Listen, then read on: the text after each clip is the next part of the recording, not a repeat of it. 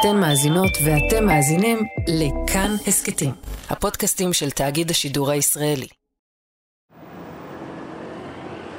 יום אחד, באמצע שנות התשעים, ניר טרטר וגיא בן שטרית חזרו הביתה באוטו של ניר אחרי חזרה של הלהקה שלהם אינפקציה ונתקעו בפקק. בפתח תקווה. בז'בוטינסקי וזה היה פשוט סיוט, כי היה נורא חם ו- ולא היה, לא היה לי מזגן באוטו והשתגעתי. זה ניר טרטר. ואז פנינו ימינה לרחוב קפלן, והפקק לא הפסיק, הוא המשיך והמשיך והמשיך והמשיך, ואז היה איזה רמזור כזה שצריך לפנות שמאלה מקפלן לרחוב אה, ארלוזורוב? אני לא זוכר אם זה ארלוזורוב, אתה רוצה שאני אבדוק? זה לא משנה. נסתכל על גיא ונסתכל על עצמי, ואני, כאילו אנחנו יושבים פה באוטו, תקועים בפקק, בפתח תקווה, בלי מזגן. האוטו שלי מוציא עשן שחור, והכל נראה כל כך מגעיל. כל הבתים והשפריץ שיש על הבתים כזה. אתה מכיר את זה שעושים שפריץ וזה תמיד בצבע בז', שפריץ בז' ומלא דודי שמש ותריסים שבורים ו... וכל מיני כאלה חוטים של חשמל וכאילו כל מי שגר בישראל יודע מפריפריה רואה כאילו זה, זה אותו דבר בכל מקום. ואז חשבתי על זה שכאילו כמה זה מתסכל ומייאש המצב שאנחנו נמצאים בו, ומצד שני יש לנו את חלומות כל כך גדולים של לכבוש את העולם, ואנחנו הלהקה הכי טובה בעולם, עם הזמר הכי טוב בעולם.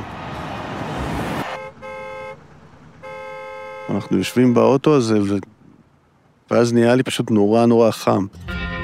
כאילו ממש כבר לא יכולתי לסבול יותר, וראיתי שכל פעם עוברת רק איזה מכונית או שתיים, ואנחנו נשארים תקועים. פשוט צרחתי. תפסתי את ההגה, נהייתי אדום וצרחתי, אני לא מאמין שאני גר בפתח תקווה. זה היה ממש זעקת שבר כזאת, זעקה של, של כאב. כאילו, צעקתי את זה בשיא הרצינות. ואז אני מסתכל ימינה ואני רואה שגיא מתפקע מצחוק. אז אני עושה לו כזה, מה אתה צוחק? תגיד, מה אתה... מה מצחיק בזה? תראה איפה אנחנו גרים. תראה אנחנו, לאן אנחנו רוצים להגיע ואיפה אנחנו נמצאים. אז הוא פשוט נקרע מצחוק לגמרי. לא הבנתי מה הוא צוחק, הדפוק הזה. זה היה בערב כ"ח בכסלו. נסענו בכביש העוקף, ז'בוטינסקי. היי, אני ניר גורלי ואתם ואתן על שיר אחד. אינפקציה הייתה להקת שוליים שהוציאה שני אלבומים בעשור הראשון של שנות האלפיים. היא לא ממש הצליחה וגם לא ממש ניסתה לחדור למיינסטרים. אבל היא כן נחשבת ללהקת קאלט אהובה שסחפה אחריה מעריצים רבים. והיא גם הפכה, לתקופה מסוימת, לסמל ידוע לשמצה תגיד לי, מאיפה אתה? של העיר פתח תקווה.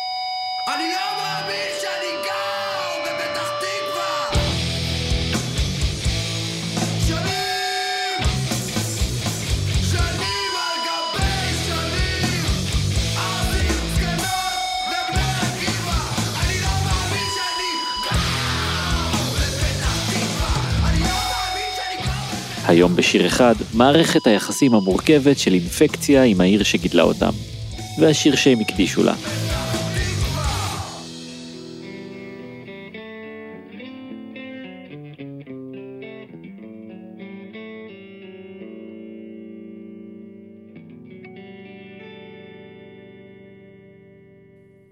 תאר את הילדות שלך בפתח תקווה. מופלאה, מופלאה ממש, כאילו. אהבתי כל רגע. זה גיא בן שטרית. הוא גדל בפתח תקווה ברחוב אורלוב 34. היה שכונה, היה כאילו אנשים, היה קהילה כזאת. כל הילדים בשכונה, ממש בקטע של אשכנזים, פולנים ומרוקאים, ויעני, הכל כזה מאוד צבעוני, וכולם משחקים דברים מדהים. רובנו הסתובבנו בחוץ, שיחקנו ועשינו בלאגן. ניר טרטר גדל לא רחוק מגיא ברחוב צהל 4. ההורים שלי, אז אה, הם בכלל הגיעו ממעברות וכל מיני מקומות כאלה, והיה להם אפשרות לגור בתל אביב, אבל פתח תקווה היה נראה יותר, אה, אתה יודע, מקום אה, מגניב של צעירים וזה, אז העדיפו לגור פה. ניר נשאב למוזיקה בגיל צעיר. כבר כשהיה בן ארבע, ההורים שלו קנו לו שני תקליטים. אחד של אריאל זילבר, רוצי שמוליק, ואחד אה, סיפורי פוגי של כוורת.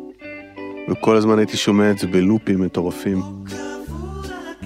והעולם אה, בחוץ היה נראה לי אה, זר. גיא גילה את המוזיקה ואת החיבה למוזיקת מטאל בגיל התיכון, כשהגיע לבית ספר אקסטרני בתל אביב. שם נחשפתי לזה כי זה היה all over the place, ומטאליקה, Master of Puppets וזה, פשוט שמתי את זה באוזניות בווקמן של קסטות באוטובוס, וגם מהמקום ש- you want to blend in. המפגש עם הנערים בתיכון לימד אותו איך להתמודד עם החיים. פשוט לא האמנתי איזה מופרעים הולכים שם. שם חטפתי את הזבנג הזה, אני של... הפסקתי להיות מין אה, ילדון יפה נפש, כאילו, ונראה לי ששם גם מתגבש כל העניין הציני הזה וההומור השחור. ערב אחד, ניר יצא לחגוג יום הולדת עם חברים בתל אביב. אוטובוס עצר לנו, ואז אמרתי, טוב, אני לוקח את האוטובוס אה, אליי הביתה. אבל החברים שלו אמרו לו שלא יעלה. יש עכשיו גם יום הולדת למישהו שקוראים לו גיא. אתה חייב לבוא איתנו, אתה חייב להכיר אותו, ו... אז אמרתי, לא, אני רוצה ללכת הביתה, עזוב אותי. אז הוא אומר, לא, לא, אתה חייב לבוא. בקיצור, באתי עם עוד כמה פריקים מפתח תקווה. ואז ראיתי שיש איזה חדר בצד, ראיתי שיש שם מישהו שיושב כזה עם, אה, עם טלטלים כזה ארוכים ומנגן על גיטרה. זה היה גיא, חתן יום ההולדת. וראיתי שיש בחדר הזה כמו אורגנית קטנה כזאתי. אז uh, פשוט התחלתי לנגן באורגנית, בזמן שכולם בחוץ uh, עושים uh, יום הולדת, שזה יום הולדת שלו בעצם. והתחלנו סתם ג'מג'ם בחדר אחר, בזמן שכל המסיבה קורית כאילו בסלון, אנא ערף, לא זוכר כבר מה היה שם, מי נגד מי. כאילו לא דיברתי איתו מילה. פשוט ניגנתי באורגנית הקטנה הזאתי, והוא ניגן בגיטרה, וזה פשוט התחבר. ולאט לאט אנשים התחילו ללכת, ואנחנו נשארנו שמה עד uh, רבע לחמש בבוקר. היה קליק מפגר, כאילו, לא יאמן, ממש. אנחנו על אותו תדר. וזהו, וברבע לחמש התעייפנו, והוא כאילו הלך הביתה, ואיך שהוא קם, אתה יודע, כמו שאתה מתקשר לאיזה מי שהעברת איתה לילה, איך שקמנו, אז המשכנו יום למחרת. יום אחד הוא, הוא ניגן לי כזה את uh, ככה מפנקים, ואז הוא ניגן לי את uh, הציטון, שהיה רק הבית הראשון, מהפזמון, וממש התלהבתי מהשיר הזה. כאילו אמרתי לו, מה זה השירים האלה? אז הוא אומר, לא, זה סתם משהו שניגנתי לעצמי. אז אמרתי לו, תשמע, זה, זה שירים מעולים. השנים עברו. בינתיים גיא התגייס והשתחרר, ניר הלך ללמוד ברימון, והחברות שלהם נשארה כל הזמן ברקע. היה איזה לילה, קיץ כזה מיוזע, ישבנו באוטו טרנטה שלו, גולף ירוק, יעני, משנת לא יודע מה, מסתכל עליי, ושנינו יושבים. עכשיו תבין, אני וטרטה כבר, אני ממש אה, באמת אחד בתחת של השני, כאילו חברים לתוך החרא של השממה של הדיכאון. זה בן אדם שאני איתו, מבלה איתו, רץ איתו בים, נוסעים, אוכלים פלאפל, חוזרים. אז הוא אומר לי, גיא, בבקשה בוא נעשה להקה, תקשיב, בוא נעשה, זה שירים טובים. ואז הוא אמר שזה סתם איזה שירי קומזי צחוקים כזה שהוא כתב עם עצמו בשביל להתמודד עם ה... הקשיים הנפשיים שהיו לו בתור נער. אז אמרתי לו, תשמע, זה, זה שירים גדולים, חייבים לעשות להקה שעושה את השירים האלה. זה היה נשמע לי אה, מצחיק ומופרע ואלים ומרגש בצורה מוזרה. הסתכלתי עליו ואמרתי, בתנאי אחד, שיקראו ללהקה אינפקציה. הוא אומר לי, לא, לא, בוא נקרא לזה אהבה ופרחים. אז הוא אמר לי, אני לא הולך עכשיו לחפש אנשים ולמצוא חדר חזרות וכל השיט הזה. אני לא הולך להתעסק בזה, אתה רוצה, תעשה אתה. אז אמרתי לו, סבבה. כמו שפשנל ראה את שלושת הגששים ואמר, זה, זה. אז אני שמעתי את השירים האלה ואמרתי, זה הולך להיות להקה. לא חשבתי שאני הולך להיות זמר, חשבתי שאני הולך להפיק את זה. לתת לזה איזו דחיפה כזאתי, לארגן ערימה של אנשים שיוציאו את הדבר הזה החוצה. אז ניר התחיל לעשות אודישנים לגיטריסטים וזמרים. לא רציתי שזה יהיה סתם איזה זמר מרימון שעכשיו לא יודע מה, רציתי מישהו עם אופי, אבל לא מצאתי. ואז התחלנו לעשות חזרות ברימון, ואז אמרתי, טוב, אני אשיר בינתיים עד שנמצא את הזמר. ואוקיי, עושים את זכוכיות, עושים את uh, ככה מפנקים, יוצאים החוצה, מעשנים סיגריה, וטרטר אומר לי, נו, מה? אמרתי לו, לא, אבל אתה הזמר. אבא שפך לי שמן רותח לתוך האוזן. הוא אומר, מה? הוא כאילו ממש לא האמין, מה, באמת? כן, באמת, את פשוט לא יאמן, כאילו, לא יודע אם שמת לב. כי הוא אהב את איך, ש... איך שצעקתי. נראה לי שצעקתי גם כי הייתי מתוסכל מזה שאנחנו לא מוצאים זמר. בחמש בבוקר השכמה, עם פיצוץ לכליה. תמיד היה איש מצחיק ברמת עילוי, כאילו מצחיק, זה לא סטנדאפיסט, זה וואט. במה נתקלתי עכשיו? מה זה הדבר הזה? אמרתי לו, טרטר, אני רוצה שהעולם ידע עליך. כאילו, אני רוצה שהעולם צריך להכיר, זה יותר מדי פסיכי, כאילו, זה לא הולך להישאר סתם פתח תקווה, זה לא הולך להיות ככה. אז אמר יש, עכשיו רק צריך להקים מסביבו להקה. הסתובבתי ברימון וראיתי שם את גיא שמי בדשא, עושה סולואים של סטיב וואי. כשנכנסתי לרימון נורא נורא אהבתי כזה גיטריסטים מהירים, מוזיקה אינסטרומנטלית בעיקר. אני חושב שפשוט זה היה הכי פחות ג'אז שהצלחתי למצוא שם. משהו באיך שהוא היה נראה עם המעיל עור הרקוב שלו וכל הלוק הדפוק הזה, זה היה נראה לי מתאים, כאילו, שהוא יהיה גיטריסט באינפקציה. זה היה מצחיק, כאילו זה הצחיק אותי. אה, נראה לי בגיל הזה אתה פשוט מתחיל לנגן במה שאומרים לך, אתה לא, אתה לא מחפש אם זה טוב או לא. ההרכב הסופי והקלאסי של אינפקציה התגבש כשהם מצאו את הבסיסט ירון שראל והמתופף רן יורגנסון. הם הגיעו אז באמת מפתח תקווה, ועוד לא ממש אה, הכירו פה אף אחד, והם פשוט הגיעו לחדר חזרות. זה רן יורגנסון.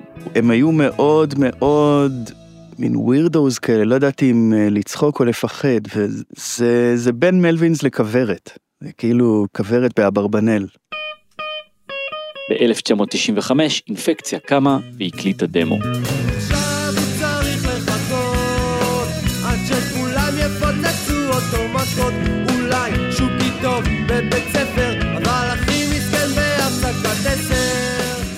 כאילו פספסנו את רוקסם, זקני צפת, איפה הילד.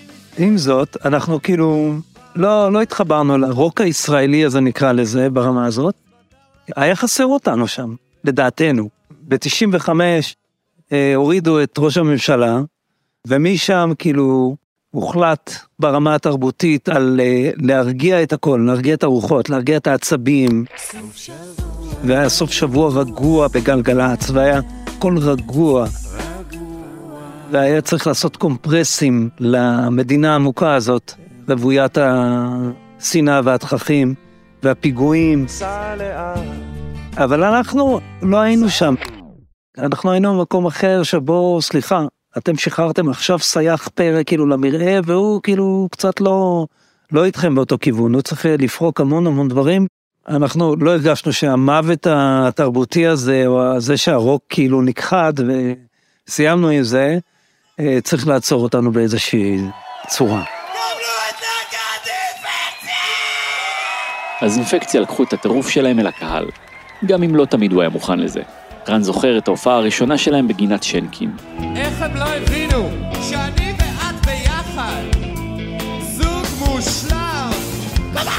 ניר אה, היה לבוש כמו אה, תינוק שמת מוות הריסה, מין אה, מלאך כזה, וההופעה הזאת נגמרה בזה שעצרו אותנו, משטרה. כאילו, השכנים התלוננו. אבל אני חושב שזו גם הייתה אחת ההופעות הכי טובות שלנו. רוב החברים שאני הבאתי, אחרי ההופעה הראשונה לא רצו לדבר איתי יותר, אבל אז נהיו כזה ממש כאילו ביטלמניאקים. כאילו, אנשים התחילו להיגנב על זה. פתאום אהבו נורא את השירים.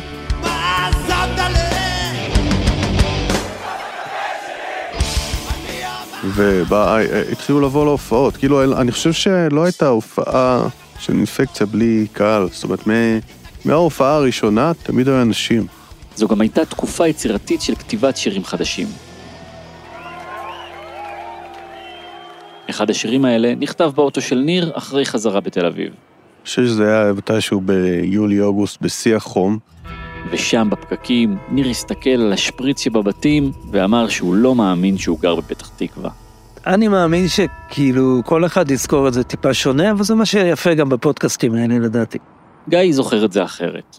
גם בסיפור שלו הם היו אחרי חזרה, רק שאצלו זה היה בחורף אני חושב, בגלל שהאוטו של טרטר שאיתו הגענו לפתח תקווה לחזרות, זו הייתה אותה גולף ירוקה, טרנטה, הוא השמיד לה את הצורה, הוא השמיד אותה.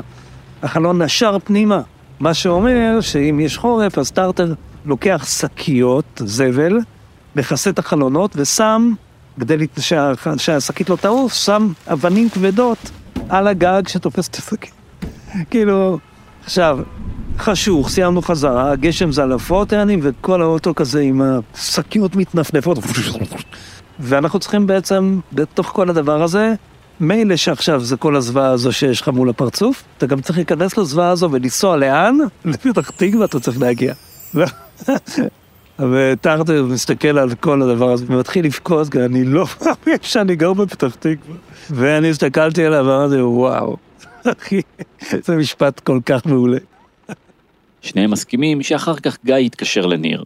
ואז הוא עושה לי כזה, תצעק עוד פעם את הדבר הזה שצעקת באוטו. ואז צעקתי את זה, אבל לא הבנתי מה הוא רוצה, והוא נקרע מצחוק. לגיא הייתה מנגינה במגירה שהוא כתב עוד לפני כן. כל הפתיח הזה של פתח תקווה, שהוא המבנה של הבית של הגיטרות, זה משהו שכבר כתבתי. הקלטתי את הליין הראשון הזה, מה שפורטים, ואז תוך כדי שזה נוגן לי בטייפ, אז התחלתי להמציא את התפקיד של הגיטרה השנייה, כי אנחנו שני גיטריסטים. וזהו, אני זוכר אני שזה קרה, זה היה מדהים, כי אמרתי, אוקיי, יש לי את זה, וגם קראתי לאבא שלי לשמוע את זה.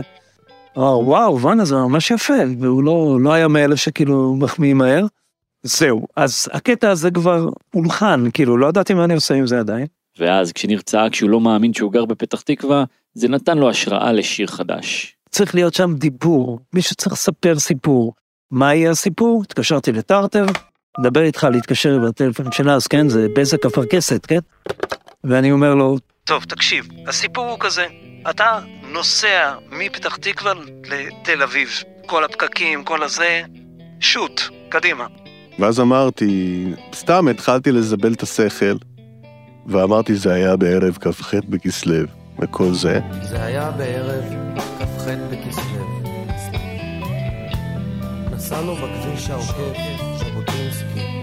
ואני קולט שהוא נקרע מצחוק בטלפון, זה הכל בטלפון, כאילו, ואני שומע שהוא מנגן את הפריטה הזאת, את ה...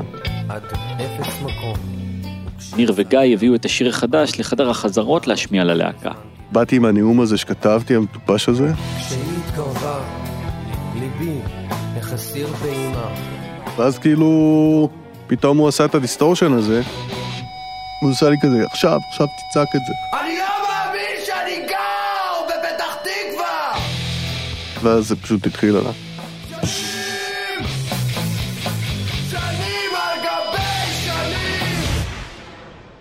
באותו רגע ברמזור, צרחתי שנים, כאילו שנים אנחנו פה, בתוך החרא הזה, בתוך השפריץ הצהוב המגעיל הזה. אנחנו עושים פה לעזאזל? מה אנחנו עושים פה, בן אדם?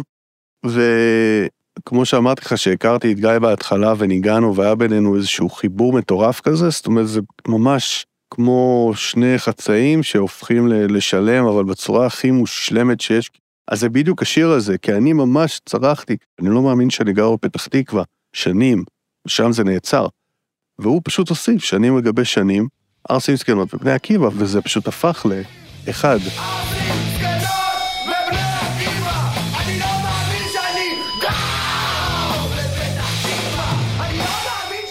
התחלתי כאילו להמציא את המילים, ולא ידעתי מה הולך להתחרז עם תקווה. מה יש פה? אה, יש פה ערסים, יש פה זקנות, אבל מה עוד, מה עוד, מה עוד יש פה?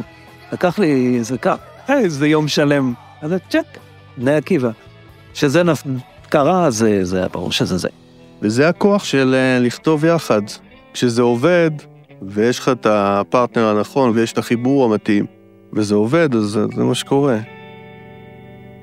בחדר החזרות השיר התחיל להתגבש עם שאר חברי הלהקה. אני יודע שצריך לבוא סולו. כאן יהיה סולו, אנחנו נצא, ואז נחזור חזרה לפזמון. ואז שמי אמר לי, בבקשה, תן לי לכתוב את הסולו, בבקשה, תפאדל. אז כזה כתבתי את ההרמוניה וגם את הסולו של, של סטיב וואי, שמופיעים בשיר הזה. שאר חברי הלהקה לא כל כך אהבו את זה. את הקונספט בכלל של כאילו, אתה יודע, נגינת גיטרה חשמלית כזה מרגשת, אה, וירטואוזית, זה לא כל כך מאפשם בה. זה מצחיק, כי בשיר הזה זה קצת אה, או אירוני. כן. בסופו של דבר היה לי את הפריבילגיה לנגן דברים שנורא נורא רציתי לנגן ברצינות כנער, אבל בתוך setting שעושה את זה כאילו אני צוחק על זה. אז, אז כאילו יצא לי שם עוד יותר טוב ממה שמגיע לי. ומחדר החזרות הם לקחו את השיר גם לבמה. אני זוכר את הפעם הראשונה שעשינו את השיר הזה בלוגוס, זוכר שזה היה כאילו, זה היה, התקרה ממש עפה. זאת אומרת, באותו רגע זה היה כמו איזשהו מכת ברק כזה, כאילו חשמול מטורף כזה של וואו.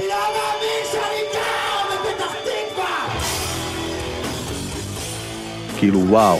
אז פתח תקווה ממש הגיע ונתן לזה בוסט מטורף. ואז באמת, אה, אתה יודע, אני חושב שזאת הייתה ההופעה האחרונה בלוגוס, אחרי זה עברנו לברבי וכבר. בברבי היו יותר אנשים ויותר קל, ואז הדיבור נהיה יותר חזק גם.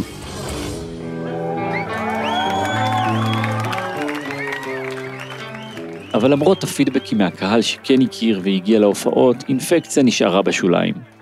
גם האלבום שהוציאה בשנת 2000, ככה מפנקים, לא עזר לה לפרוץ. היינו תמיד שוליים, ביג טיים.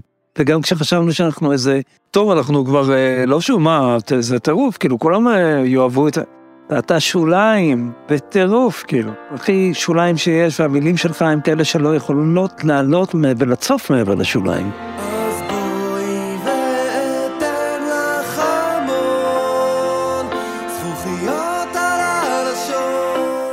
אבל אם יש משהו טוב בשוליים, ובטח ללהקה עם אופי כמו של אינפקציה, זה שלאט לאט השם שלה כלהקת cult הלך וגדל. זו הייתה מדגרה של חמש שנים שאף מניאק לא יכול לעצור. אף אחד לא יכול לעצור דבר כזה. הוא מקיף את הרחבה עם הטרנינג שקנה בלוד כי אם זה מספיק טוב, זה יגיע גם אם זה יבוא בעגלה על סוס, ותצטרך, אני לנסוע מראש הנקרה עד אילת, אתה תגיע בסוף כי זה טוב. אתה תגיע, הסחורה הזאת תימכר.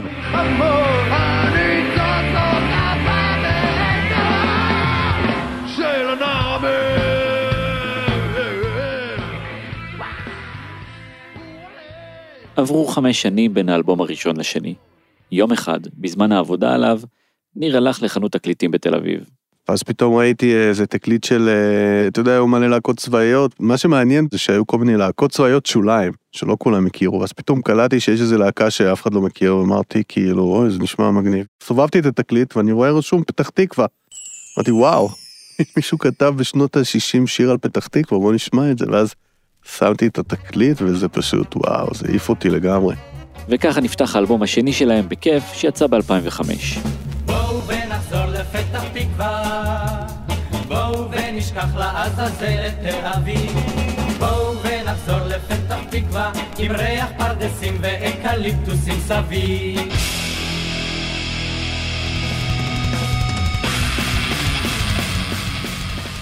אחרי האלבום השני, אינפקציה התפרקה. למה חברות אנושיות כאילו מתפרקות בדרך כלל? מה גורם לקומונה כאילו להפסיק אה, להתקיים? פערים. כל אחד מתפתח וחושב את מה שהוא חושב.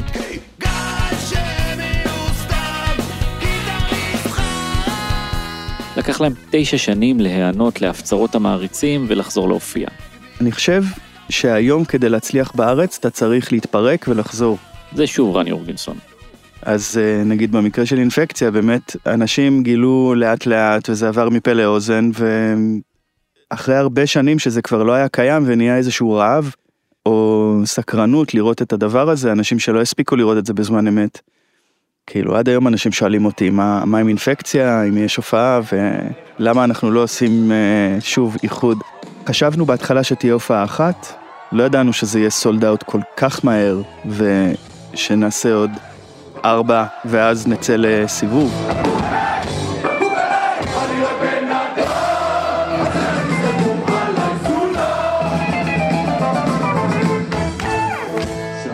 עשינו את הקאמבק, אז הדפסנו דיסקים.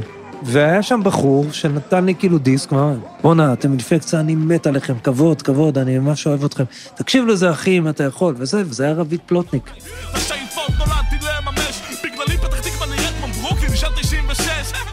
רביד, שאז עוד קרא לעצמו נצ'י נץ', בעצמו הגיע מפתח תקווה, והוא גדל על אינפקציה שהיו גאווה עירונית. ערסים, זקנות ובני עקיבא, אני לא מאמין שאני גר בפתח תקווה, זה כאילו איזה מנטרה, אתה יודע, איזה סלוגן, זה חרוט על דגלנו, על דגלי אה, נערי פתח תקווה, כי אף אחד במוזיקה הישראלית לא כתב משפט כזה עד המשפט הזה ומהמשפט הזה. אחי, זה עד היום מהווה את המהות של העיר המעניינת והתמוהה הזאת, אתה יודע, זה מייצג אותה הכי, כאילו, הכי טוב, אני לא מאמין שאני גר בפתח תקווה. יש שם אלמנט, בתור בן אדם שבא מ... מהז'אנר הזה של ראפ, אז הקטע של לייצג את מאיפה שאתה בא זה מאוד מאוד חשוב. זה ממש בחוקי הז'אנר, ויש שם אלמנט של ייצוג, אפילו שהוא ממקום נבוך או מתבייש או what the fuck. תשמע, המשפחה שלך, אתה אוהב אותם, לא משנה אם הם קצת יעני דפוקים, אתה מבין? הם, הם, הם ההורים שלך, הם האחים שלך, זו העיר שלי. ורביד גם קיבל מאינפקציה השראה ישירה. זה קרה כשהוא שמע את האלבום בכיף. אני זוכר את הרגע ששמעתי את זה, והם היו נבונים וחכמים לסמפל את אה, צוות הוואי של הנחל, עם הסימפול של בואו ונחזור לפתח תקווה, וזה היה כזה גאוני, זה העיף לי את הרס. וזה, אפרופו הייצוג המבודח הזה, כן הרגשתי שהם מייצגים את העיר, אתה מבין? כאילו, גם אה, לבקר משהו או להסתלבט על משהו. אתה יודע, האופוזיציה אכפת לה מהכנסת, אכפת לה מהממשלה, אכפת לה מעם ישראל. עדיין כאילו תפקידה הוא לבקר, וזה מה שאינפקציה היו בשבילי. ואת האלבום שלו, ברוכים הבאים לפתח תקווה, הוא בחר לפתוח עם אותו סימפול בדיוק. בואו ונחזור לפתח תקווה, בואו ונשכח לעזאזל לתל אביב. חד משמעית. גניבה, באמת, כאילו גנבתי את הרעיון, אה, כן, לסמפל את בואו ונחזור לפתח תקווה, ולי לא אישרו את הסימפול אה, לעומתם, אז פשוט חידשנו את זה. היום אינפקציה לא פעילה, וכל אחד מהם עסוק בפרויקטים מוזיקליים שונים. ניר טרטר עדיין מתגורר בפתח תקווה. דירה חדשה ומגניבה ויפה מהניילונים. הכל חדש, אין נזילות. זה לא הדירות המסריחות שיש לך בתל אביב. מה אתה מקבל? שירותים שבורים בשבע וחצי אלף שקל, לא כולל דמי ניהול וחנייה. ההורים שלי קנו לי פה דירה, הם רוצים שאני, שאני אתחתן, שאני אביא ילדים. אתה יודע, זו דירת חמישה חדרים. מסתובב פה כל היום לבד, נתקע בקירות, מדי פעם אני מנגן בפסנתר, מדי פעם אני מכין איזה חביתה. כולם בני 30 עובדים בהייטק. גיא עבר למרכז תל אביב, והוא עדיין לפעמים מתגעגע לעיר ילדותו. לפעמים אני נכנס לגוגל מפס, נכנס לקטע שרואים את הרחובות ממש בריל טיים, את התמונות, מסתכל כאילו על, על כל הבתים שבהם עברנו וגרנו, כאילו אני והמשפחה. אין בפתח תקווה שום אשמה, כלומר, אני לא מצביע על העיר הזו בתור אשמה בכל מה שקרה אי פעם לי או לחבריי. כשאתה נמצא במקום שאין בו, אתה אחראי ליש שיהיה בו. זה המקום שבו אתה אחראי למגרש המשחקים. אם אתה לא תעשה, לא יהיה.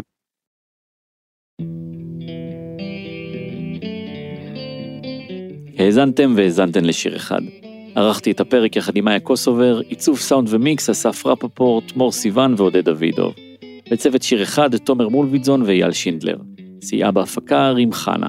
תודה מיוחדת לדובי שרגא. פרקים נוספים של שיר אחד מחכים לכם באתר ויישומון כאן ובכל יישומוני ההסכתים. אני ניר גורלי, תודה רבה על ההאזנה, ניפגש בפרקים הבאים.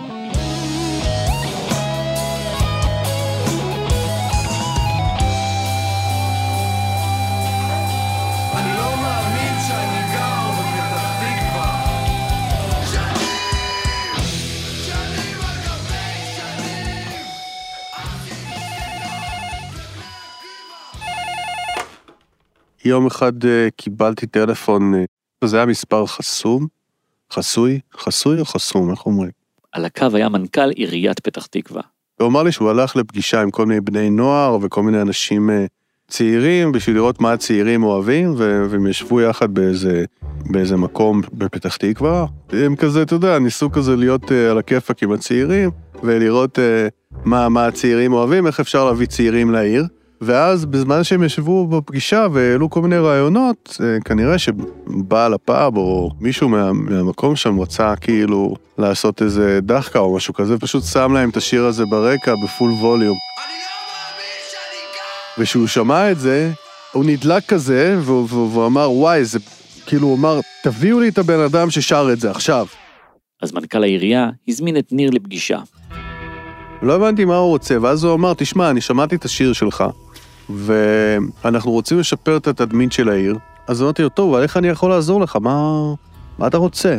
ואז הוא אמר לי, תשמע, יש פה בעוד חודש אה, מסיבת סיום שאנחנו עושים לפקידי העירייה, שעבדו אצלנו 30-40 שנה והגיעו עכשיו לגיל פרישה, וכל אחד בתורו עולה ומקבל את פארקר.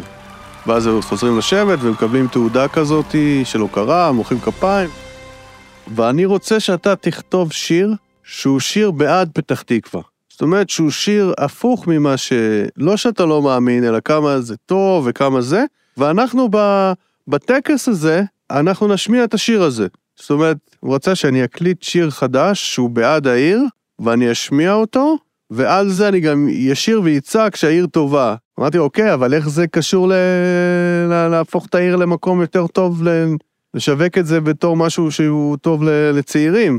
אז הוא אומר, לא, זה, זה מה שזה, וזה מה שטוב, זה מה שטוב. ואז אמרתי לו, בסדר, בסדר, ואז הלכתי משם. האמת שהוא הציע לי סכומים נעים, כאילו, אבל הוא המשיך להתקשר אליי מחסום איזה כמה פעמים. אה, באיזשהו שלב פשוט הפסקתי לענות לו.